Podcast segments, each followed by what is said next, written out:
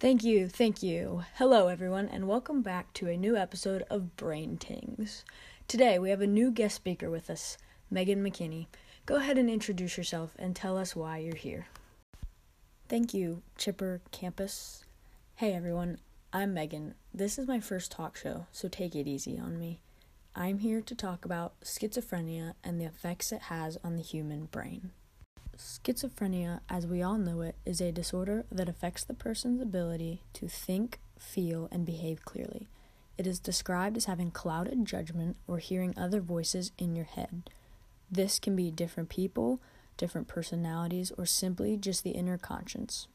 Schizophrenia typically affects the prefrontal and medial temporal regions, which control memory and declarative memory. Some parts of the brain that may contribute to schizophrenia are neurotransmitters called dopamine and glutamate. Neuroimaging studies show differences in the brain structure and central nervous system of people with schizophrenia versus people who do not have schizophrenia. Some of you sitting at home listening to this right now may be asking yourselves, Megan, how can we tell if somebody has schizophrenia?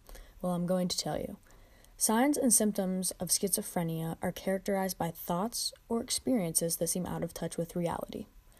Some other symptoms may be disorganized speech, behavior and decreased participation in daily activities, difficulty with concentration, and remembering little things may also be difficult.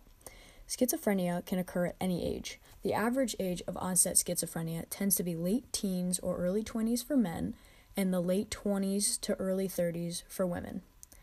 It is uncommon for schizophrenia to be diagnosed in a person younger than 12 or older than 40.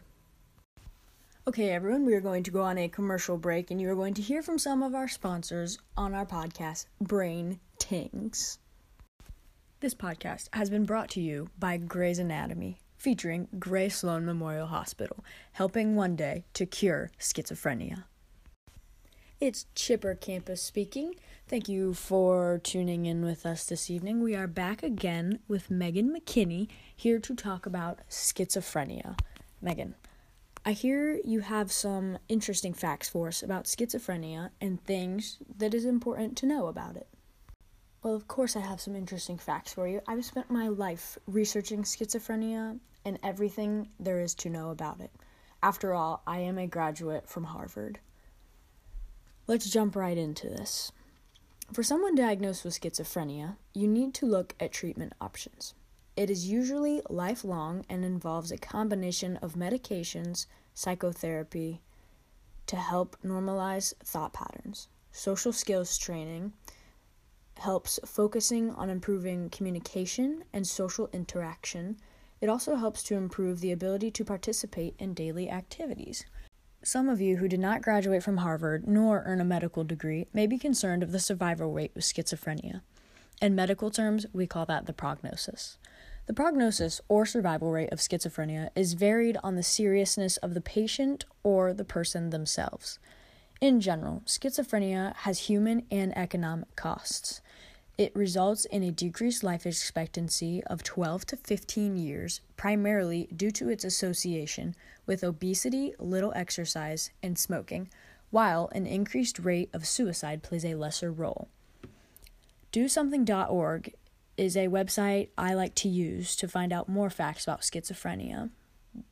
This website showed that 10% of people are more likely to commit suicide with schizophrenia or are more likely to develop a drug or alcohol abuse problem.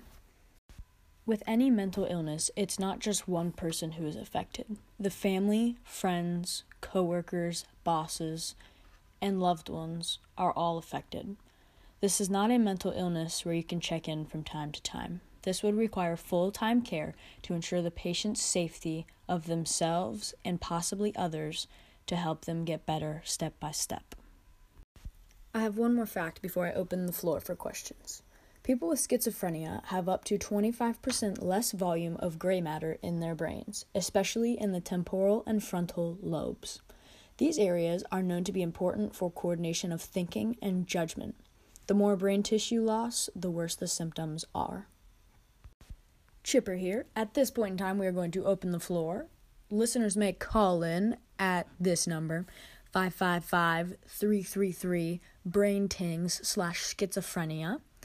and you may ask any questions that you have after listening to Megan's informational podcast. Hello, you are live on the Brain Tings podcast with your schizophrenia question. You may go ahead. Hey y'all, it's Farmer Rick here.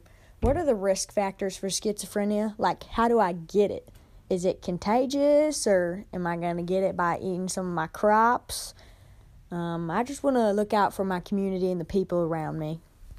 Well, hello there, Farmer Rick. Thank you for tuning in today. There are several factors that contribute to the risk of developing schizophrenia.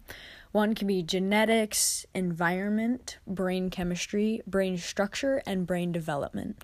So I do believe that your crops should be perfect to eat, and I would love for you to send me some sweet corn sometime. Why, thank you, Megan. That was very helpful of you. I would love to send you some sweet corn sometime. We have the best in town. Have a great day. Thank you for calling in, Farmer Rick. I believe we have time for about two more questions, so let's keep the phone ringing and we will try to get your question answered. Hello, this is the Brain Tings podcast about schizophrenia. Are you calling in for the question? Hello, I am Lady Soups of the UK, and I have a question about schizophrenia. Is there only one type, or are there multiple types that you can get? Thank you for joining us today, Lady Soups. There are five different types of schizophrenia, but we call these subtypes. The first subtype of schizophrenia is paranoid schizophrenia. This has feelings of extreme suspicion, persecution, or grandiosity, or a combination of these. The second subtype of schizophrenia is disorganized schizophrenia. This has incoherent thoughts, but not necessarily delusional. The third type is catatonic schizophrenia. Withdrawal, negative affect, and isolation, and marked psychomotor disturbances are typically seen with this one. The fourth type is residual schizophrenia. Delusions or hallucinations may go away, but motivation or interest in life is gone. And the last subtype of schizophrenia is schizoaffective disorder, symptoms of both schizophrenia and major mood disorders, such as depression. Well, thank you, Megan. This was bloody helpful, and I cannot thank you enough for coming on the show today to inform us of such a important disease. Unfortunately, folks, we are all out of time today, so thank you for joining in on this week's episode of Brain Tings with Megan McKinney talking about schizophrenia.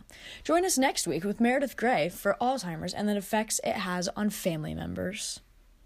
This is Chipper Campus signing off.